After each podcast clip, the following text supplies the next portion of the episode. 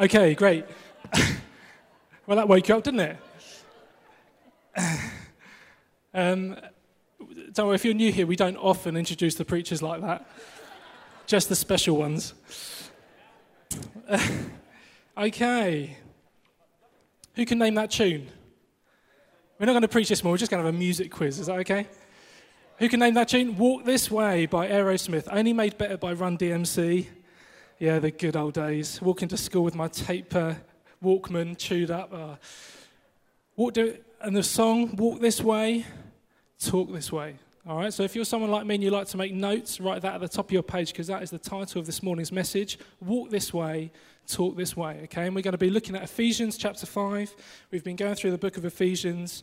And those are the two key areas that I think Paul wants to address for us in this passage. So if you just have a look for that. Uh, so the book of Ephesians in the Bible is it's actually an epistle, uh, which basically is a snazzy word for a letter. And it's written by the Apostle Paul uh, probably about 30 years or so after Jesus, all right? So about 62 AD, most likely. And he writes this letter uh, to a place called Ephesus, which is an ancient city. It's actually on the kind of the west coast of modern day Turkey. You could even go there today. And uh, so that's the, the when and the where, but the who is just as important. He's writing it to a church, he's writing this letter to believers. Okay?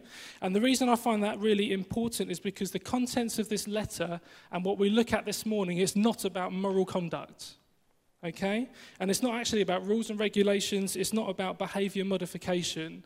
What Paul is talking about here is based on a change of, a, of the heart, and it's about a change of position for those people that declare Christ as Lord and Saviour. So that's what we're looking at this morning. And we've, uh, we've seen through this Ephesians series so far a number of different things that have happened to us, some wonderful news. Okay? So we've heard so far, but we've been transferred from darkness to light, as Paul said last week.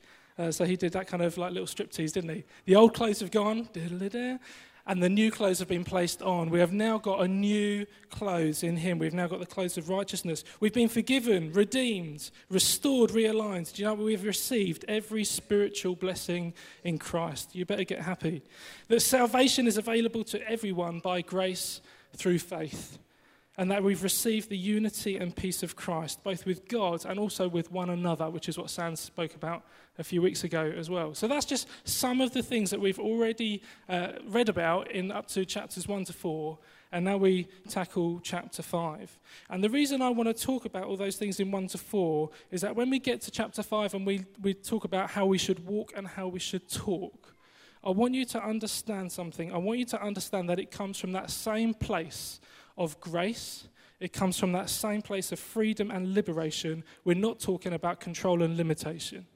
I really want you to understand that. Okay, it's like it's like baking a cake. I, am not overly keen on baking. You look surprised.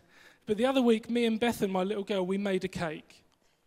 And I, have since learned that actually, when you bake something, baking is one of those things that you really have to closely follow a recipe in order to get the right result at the end.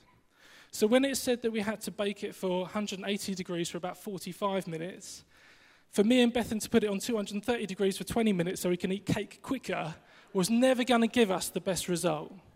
All right? And in order to get the best possible cake, I really needed to be obedient to what the recipe was instructing me to do. And I think with passages like this, I believe what it's doing is giving us a recipe in order for us to produce fruit. It's, it's, providing us with a recipe where when you follow it, actually you end up growing and you produce a tasty cake. All right, that's basically what's happening here. A few weeks ago in the evening meeting, uh, Andrew Bunt was talking about running the race and how it's just actually a moment, and actually Paul mentioned it the other week as well, it's just one step in front of the other of being obedient to Christ. And when you do that and be obedient to his word, you grow. That's just the matter, that's just what happens, okay? And Paul here is providing us with a recipe for, provide, for, for us to turn into a tasty cake. Turn to the person next to you and just say, I want to be a tasty cake. Good. Turn to the other person and say, I love your icing. No, don't do that. Don't do that. It's fine. Okay, so let's have a look at what Paul actually says. We are going to get through the whole scripture, but we're actually what we're going to do, we're going to take different parts of it to uh, fit within this frame of the way that we walk and the way that we talk. All right, so don't shoot me. We are going to look at the whole thing, but we're just going to break it up to make it easier for us. Okay, so walk this way. Walk this way. So, Paul basically outlines a few motivations for us in order for us to live Christ like lives, for us to live lives which reflect that of Jesus. And we're going to take each one in turn. There's three of them, I think. There's probably more, but I'm just going to pick three of them. And just to say that it's quite difficult for me this morning not to uh, kind of repeat some of what you've already heard in the previous weeks. I'm certainly going to sound quite like Paul did last week, but I think that's good. Um, but I think where the Apostle Paul repeats a number of different things to make a point, I just think with integrity to look at the text, we need to do the same thing so that we understand that Paul's really making a point here of the things that he's saying. So I'm going to do the same thing. Okay. So the first motivation that he uses is that we are to imitate the Father. Okay. So verse 1, it says this Therefore, be imitators of God as beloved children, and walk in love as Christ loved us and gave himself up for us, a fragrant offering and sacrifice to God. So, Paul's first motivation for Christ like living is that we should be imitators of God as beloved children. Okay, now that's really important. As beloved children. So, I've got two kids. Bethan's slightly older, and I know I, I talk about her a lot because I love her loads. But I'll tell you what, she has this wonderful knack of reflecting and looking very much like me and like Louise. All right? Most of it good, plenty of it bad. All right? but she very much take on the characteristics, the personality, and even the actions and the uh, behaviors that we do at home, all right, because she's my child. And in the same way, I probably reflect my parents. In fact, I do. The amount of times I say or do something, I think, crumbs, I sound just like my mum. All right? And that's not always a bad thing either. But we do. We take on, we reflect the personality and the actions of our parents. And what Paul is saying here is that we have to imitate God as children of God. It's because he's our daddy. All right, so because he's our father, we start become more and more and do the things more and more like he does. All right, in the same way, being children of God, the natural outworking of that is that we become more and more like him. All right, that's just the way that it is. So we should actively demonstrate the characteristics of our father, the family, that's us, and also the kingdom that we've been adopted into in action, in thinking, in character, and in personality. Be imitators of God as beloved children. I do want you to know that God is a good, good Father. I want you to know that. God is a good, good Father. That's who He is. And you know, when we step out of line and when we do things wrong, His first reaction isn't go and get the belt. His first reaction actually is often, but Adi, you're my son. That's who you are. That's who you are. Sarah, you're my daughter. And in, in, in, terms of bringing us back in line and correction, he doesn't say anything about go get the belt. He says, but that's not who you are anymore because you're my child, you're my son, you're my daughter. So that's what Paul's saying here is the first motivation. And you know what? God has something much better in store for us as well.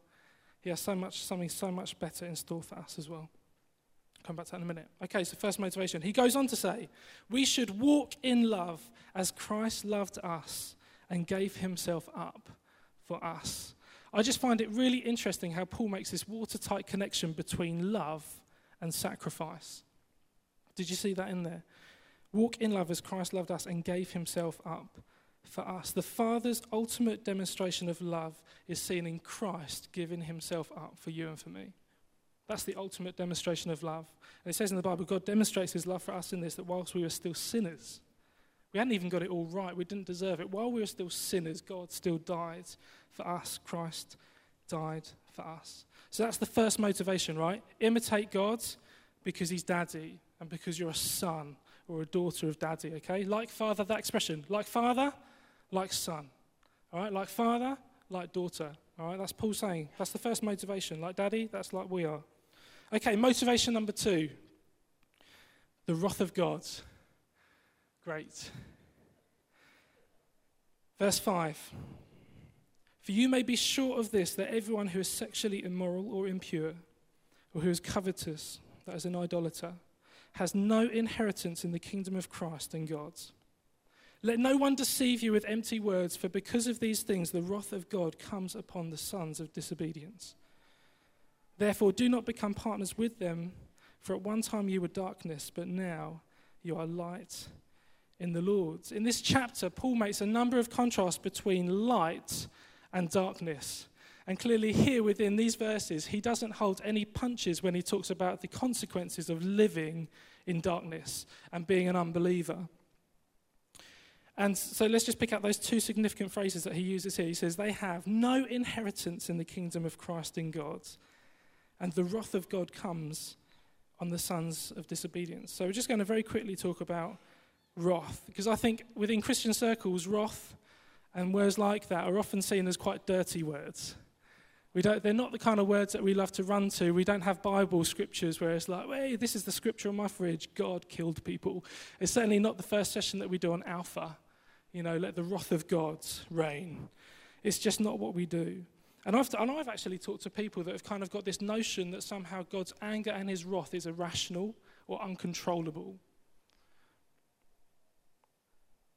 You can, you can almost sing songs. You're a good, good father. Don't strike me down. Don't strike me down. Literally, some people could sing things like that. They just think that somehow, I'm not sure, is he going to be in a good mood or a bad mood today? Where, what is the context for this wrath? And I think the reality is for many of us, we've probably had more teaching and have probably got more clarity and idea on God's love and His grace than actually a good standing with what His wrath and His anger and actually His incredible patience Okay, I think that's probably the case for most of us. And I think the main problem when looking at the subject of God's wrath and his anger is that we can so often interpret God's actions and emotions with the same lens that we do our own. All right, let me say it again. One of our biggest problems is that when we look at God's wrath and God's anger, we so often interpret what he does and how he feels with the lens that we do our own feelings and the things that we do.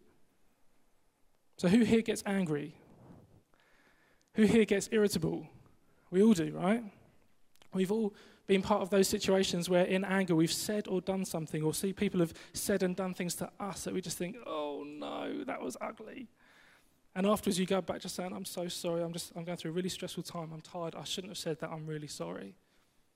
We think with God, with God's anger and with God's wrath, the outworking of his anger is not affected by stress, tiredness, or hormones. Seriously, God's wrath, God's anger is based on and motivated by His holiness. His holiness.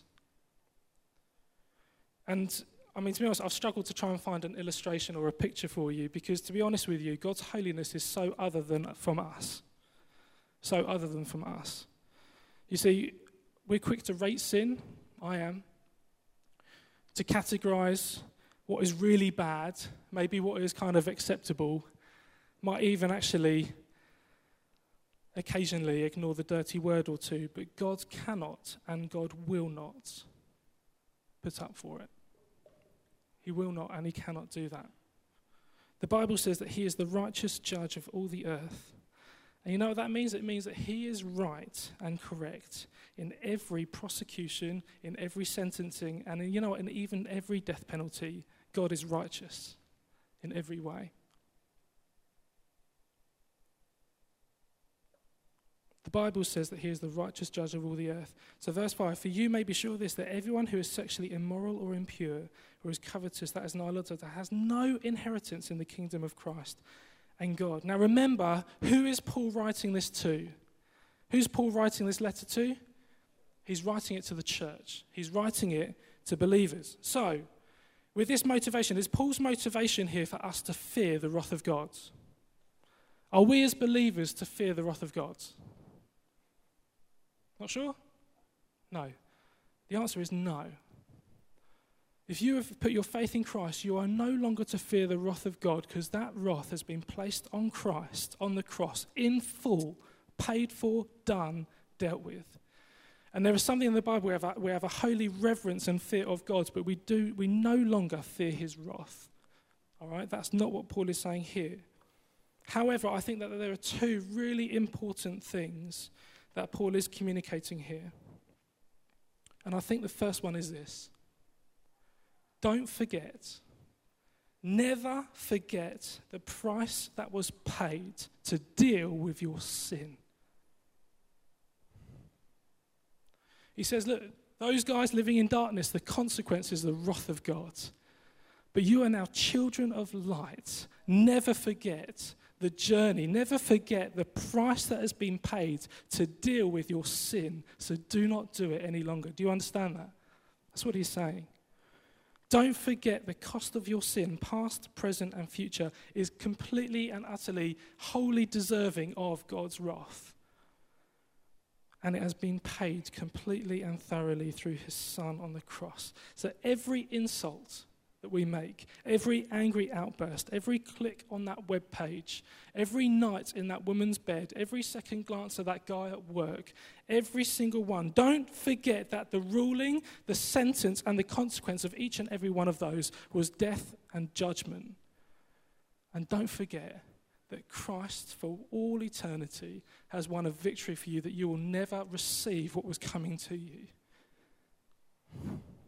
Wow.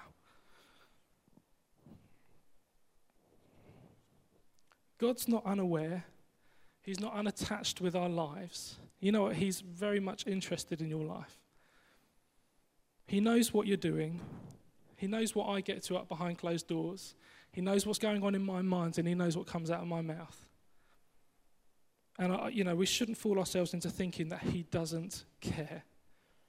Or as though somehow, because it was dealt with 2,000 years ago, we don't need to deal with something today. God does care.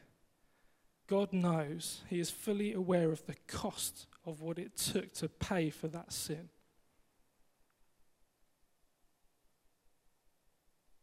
The second thing I think is worth highlighting out of verse 6 with this word disobedience. This word disobedience. And I think another word you could use for it is unrepentance. Okay? So all of us can be disobedient, but I think there's something else. The Greek word there, apeitheia, actually means an uncompliant disposition. So we're not just talking about a one off thing. It's not you and you make that mistake at home, crumbs, am I out of the kingdom of God? Paul's not saying that. He's saying that those people, the sons of disobedience, that, that word there, disobedience, he's saying actually is people that have that uncompliant disposition. You know what? This is the way I'm going, and I don't care what you say. It's that unrepentant heart. I'm just going to continue doing what I think pleases me, regardless of whether Christ says is what's best for me. So, Paul's not saying here that everyone who covets has no inheritance, otherwise, we're all going to be in trouble, right? He's not saying that. But I think that it does question. This is what he does do. I think he questions the salvation of those who identify themselves as Christians but live in rebellious, unrepentant lives, whether it be in public or in private. So, if you're continuously living in a way which does not honor God, I think what Paul is doing here is listen, this is what it's like for the unbeliever. You're acting more like that. The fruit of your life is more like that than what Christ's fruit is. And it's a warning to us. Those who actively pursue a sexually immoral lifestyle, those who fill their mouths with crude joking, foolish talk, or live unfruitful lives, he says it all in there. Paul says that that kind of disobedience is incompatible with the life of a son or a daughter of God, a partaker in the kingdom. It's just not compatible.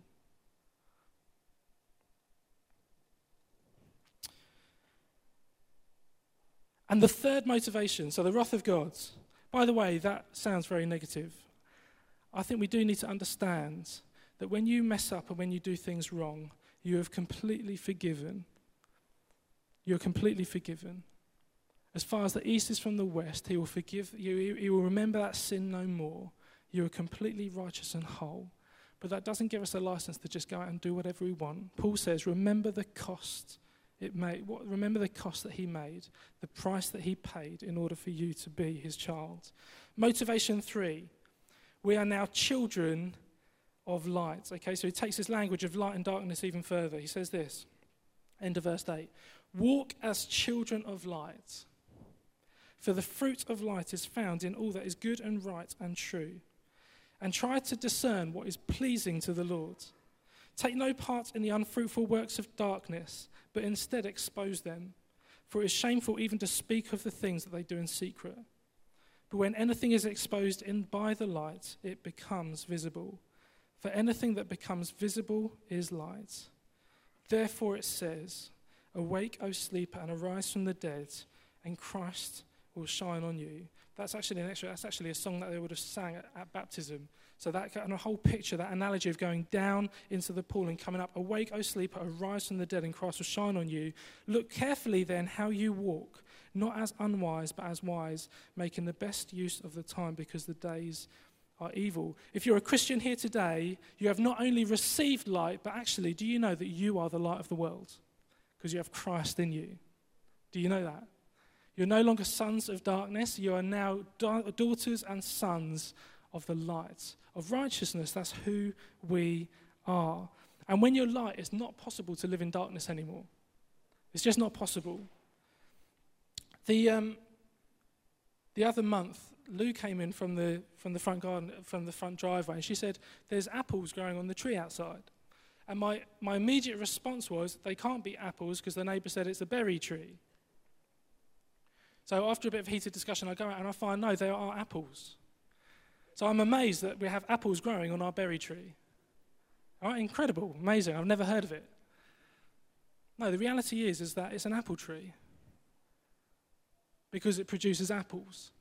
It doesn't matter what it's being labeled as or what I think it is or what someone tells me it is. The reality is, if the fruit is being produced as apples, it's an apple tree. It can't produce berries in the same way that my raspberry bush can produce me a cucumber. It's not the way it works. All right? So we are now children of light. Amazing. Okay.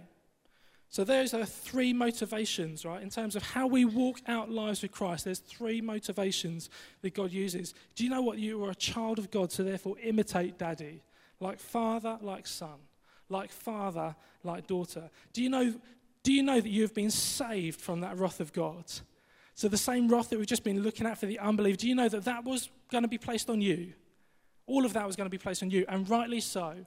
There would not be one person that when God comes back and judges the earth, there's not one person that will say, I'm sorry, I think you've got that wrong. There'll be no one that gets out on a technicality. There'll be no one to call forward evidence or call forward witnesses to fight their case. God is completely righteous, and that wrath was completely right. But it's all been dealt with. So that's the second motivation. Do you not know that the wrath that has been placed on you has been taken away and placed on Jesus at the cross? And the third motivation now we are children of light. So before we move on, we're just going to very quickly do some business with God. Because I know that just while I've been saying those things, there will be many of us here that God has highlighted different things in our minds where we think, actually, I'm not quite sure whether that reflects God's best for me. I'm not sure whether the way that I say those things or the way that I do that is actually a reflection of the right fruit that I'm to bear because I'm in Christ. So, what we're going to do, I'm actually just going to give an opportunity right now. I was going to wait at the end, and I thought, no, we'll just do it now. Do you know there's an opportunity for us to deal with it right now? So, what we're going to do in a minute, I'm going to invite anyone who feels that they want to stand to stand. And if I was down there, I'll be standing. I think many of us, there'll be different things in our lives that we think, actually, I think that's something I need to stand for. We're going to repent together and we're going to thank God for the redemption that He's paid on the cross. Is that okay? Let's do that now. Why don't you stand? If there is anything in your heart that you just think, man, I know that doesn't please God. If there's anything that comes to mind, maybe it's patterns of behavior, maybe it's habits. And you know what? You might even be able to reason with yourself. I think the reason I do that is because of the way that it's been done to me. I still want you to stand because we want to just deal with that quickly before God. So remember what I said God is a good, good father. He's a good father. And he's got much better things in store for you so just where you are right now, I'm just going to stop talking just for a minute while you just quickly do business with God. You just say, God, I'm, I'm so sorry for that pattern of behavior. I'm so sorry for that time where I said or did that thing. You can just ask God to forgive you right now, and He's going to do that right now.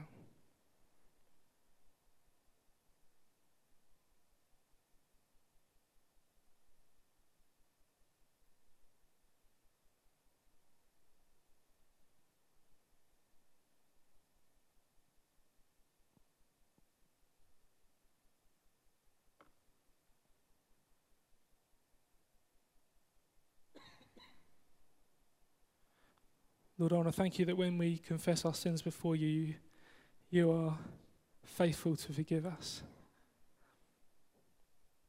So, Lord, we just openly now, we just say, Lord, we know that you know about the issues already, but we've never maybe even spoken to you about them like this before.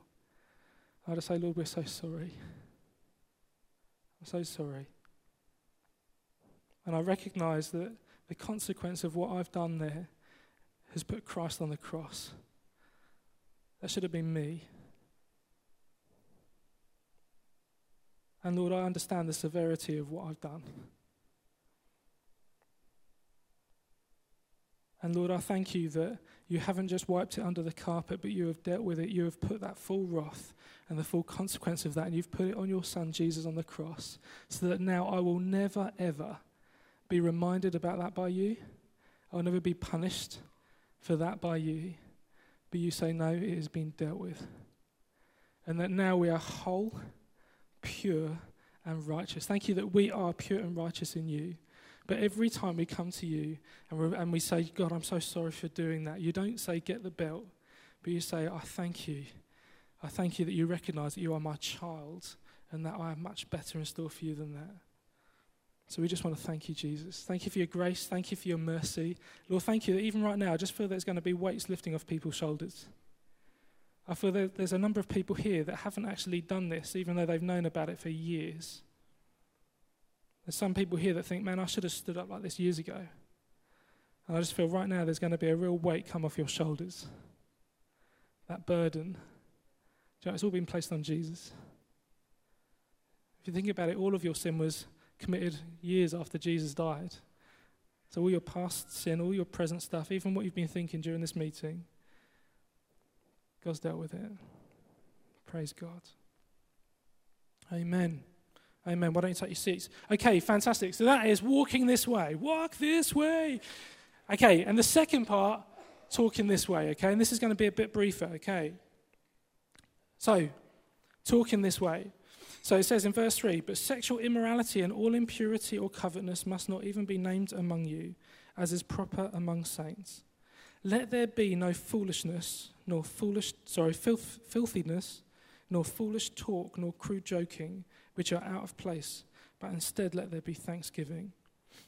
And later in verse 17 it says, Therefore do not be foolish, but understand what the will of the Lord is. And do not get drunk on wine, for that is debauchery, but be filled with the Spirit, addressing one another in psalms and in hymns and spiritual songs, singing and making melody to the Lord with your heart giving thanks always and for everything to God the Father in the name of our Lord Jesus Christ, submitting to one another out of reverence for Christ. I think that must be the longest sentence I've ever read. Okay, when it comes to the way we talk, Paul seems to play equal emphasis here than on the way that we do things. Now, I just want to say that is completely countercultural. It's completely countercultural. In our culture, we place much more emphasis and importance on the way people do things than what they say. People rant, gossip, backchat, abuse, swear, and say all manner of things, and it feels as though sometimes it's even their right to be able to express how they feel.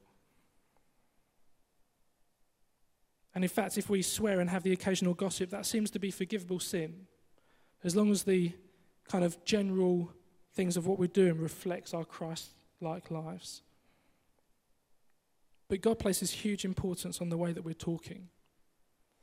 Huge importance. And there's huge power in the words that we say. I want you to know that there's huge power, more power than you probably realize in the things that you say, both for good and for bad. It says in Proverbs 18, actually, it says, Death and life are in the power of the tongue, and those who love it will eat its fruit. And you know, the Bible says a lot actually about the way that you talk. It communicates a lot more than just the words you've said. It communicates a lot about what's in your heart. So it says in Luke 6:45, it says a good man brings good things out of the good stored up in his heart, and an evil man brings evil things out of the evil stored up in his heart. For the mouth speaks what the heart is full of. I wonder if you just did an MOT, if you did a bit of a, a review on the way that you you talk during the week. Maybe those times you might not even say it out physically, but in your mind you're there thinking, oh, those words that go around, those rants in your head. Just do a review. What's, what's it like for you? And you know what? When I'm talking about the way you talk, I'm not just talking about what comes out of your mouth. Because I think if the Apostle Paul was here today, he would be talking about your Twitter account, your Facebook profile, your photo messages, and your emails. So for some of us, actually, you might say to my face some really lovely things, but on your email account, it doesn't please God. Your comments and your posts on Facebook, they don't honor God. Because the words that you say, the words that you're writing down in those moments, they have power. They have the ability to encourage and draw and pull up, or they have the ability to tear down and destroy.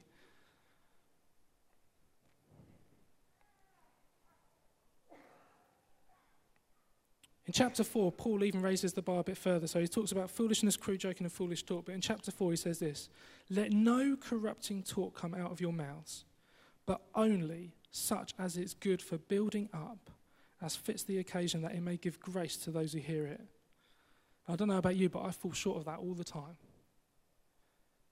In your situations, like tomorrow morning when you're in the office, the words that you say, are they fit for building up and providing grace for people in that time? There's no option to lead a Christian life in every area but in the way you gossip to your girlfriends about other people. And there's no option to have Christ number one in every area except in what you post and comment within your Twitter account. As children of God, we're to imitate Him not only in the way we are, but also in the way that we talk. Why? Because we have to. know, because it's the way that we're wired. It's now the way that we're made. It's the way we're designed. It's our default setting now is actually to build up and encourage because we're children of God. We're children of the light. So when you're in your office tomorrow morning, when you're maybe chatting at the school gate, whatever situation you're in, you're on the factory floor or down the shop, wherever you are, you have the ability to bring life with the words that you speak. In fact, I'd almost go to say that you have the responsibility to bring life in your situation by the things that you say. Because no one else in that office will do that. That's your opportunity. You're able to bring some kingdom culture into the earthly culture that is all for cutting down and tearing up.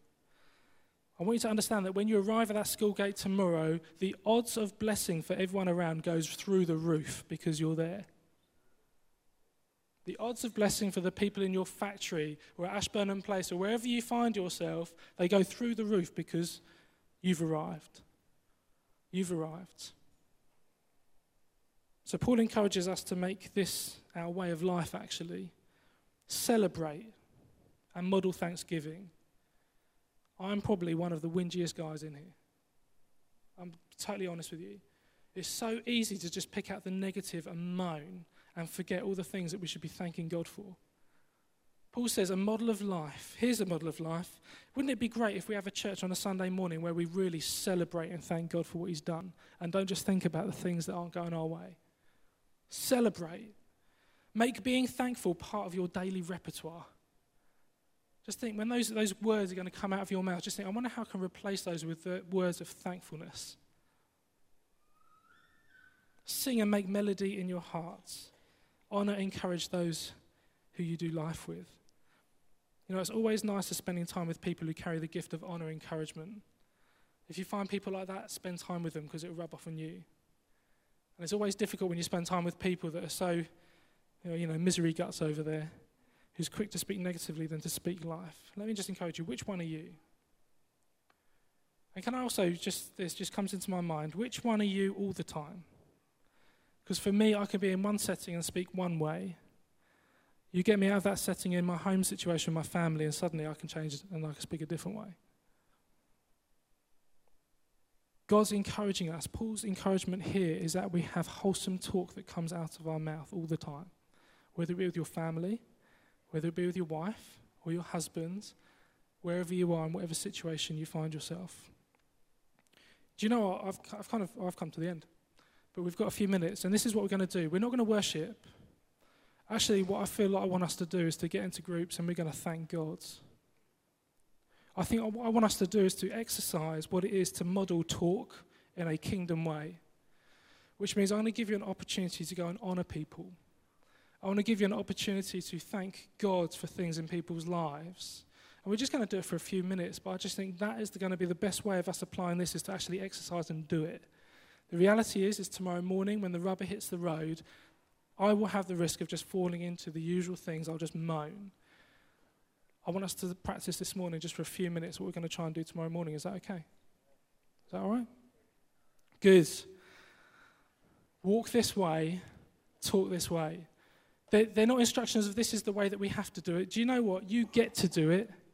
Others out there can try and live like they're light, but the reality is they're all plum trees, we're apple trees. All right? We're bearing different fruit here, guys. Why don't you stand up?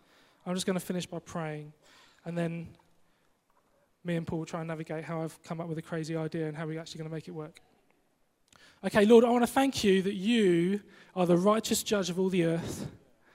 And Lord, I want to thank you that you haven't put that aside in order to treat me better. But Lord, you have paid that full price on Jesus that we may come in as children of the living God. Lord, I want to thank you that even when the world lies to us and say that, you know, Alexandra Park is the best place to play, we know that you have got a Disneyland for us which is far beyond anything that anything here can offer us. So, Lord, we just say, Lord, we know that we're, we, we're, even tomorrow, even this week, there may be things that we do, we just think that's not kingdom behavior. But we say, Lord, we want to push into kingdom behavior and attitudes. We want to say, Lord, we want to be a reflection of you in our workplace. We want to be a reflection of you in our house. Wherever we go, we want to be treading uh, salt and light wherever we go and be an encouragement and a blessing. I pray that we would be people, Lord, that have a reputation of people that give and encourage and bless, not tear down, not gossip. I pray in Jesus' name. And Lord, I pray that even this week there'll be opportunities where we can put into practice kingdom behavior, maybe in situations where we haven't done it before. And I pray for strength to do that in Jesus' name. Amen. He's a good God, isn't he? And I, I tell you what, when you, when you were reading all those Beatitudes out, I was there thinking, oh my goodness, how blessed we are. And I tell you what, if you don't think you're blessed, you can maybe turn to that passage and start reading the Beatitudes and, and understanding how blessed we really are. So this is what we're going to do. And Paul will stop me in a minute if he thinks it's wrong.